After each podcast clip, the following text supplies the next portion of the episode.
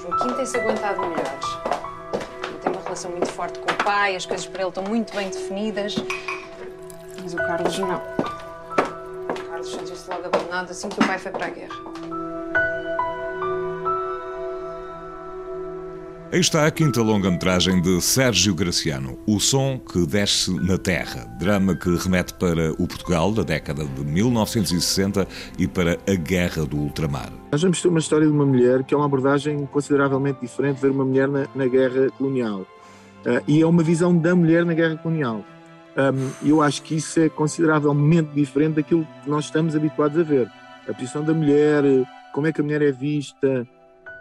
o que é que ela pensa acima de tudo, porque é muito difícil vermos uma mulher a pensar naquela altura e no meio da guerra, e a relação dela com os soldados, e a relação dela com as famílias. Eu, se pudesse dizer, eu diria que isto era uma história de uma mulher só e a posição dela com a guerra. Eu acho que é mesmo isso, e depois, claro, há aqui um lado emocional muito forte, porque eu acho que ela na realidade, quer mostrar as mensagens aos soldados, mas o que ela quer, na realidade, é ir procurar o marido. Mãe, eu quero ir para Angola. Eu tenho certeza que o primo Correia me pode ajudar nisso.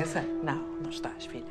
A mulher de que fala Sérgio Graciano é Maria da Luz, que, na falta de notícias sobre Joaquim, o marido, que foi combater na Guerra do Ultramar, decide ir até Angola para tentar perceber o que aconteceu ao marido, e na bagagem levava mensagens de apoio das mães, mulheres e familiares que viviam a mesma angústia.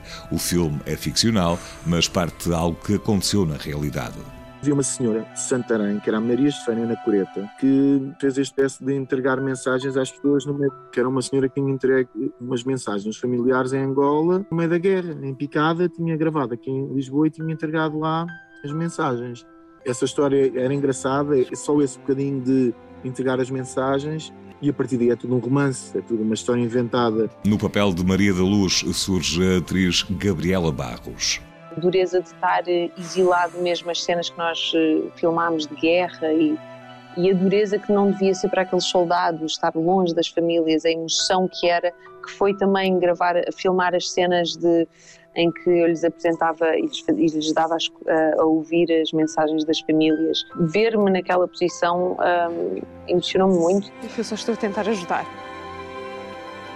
Só quero esquecer que tenho família. Lembrei de luz, calma. Não é um soldado, calma.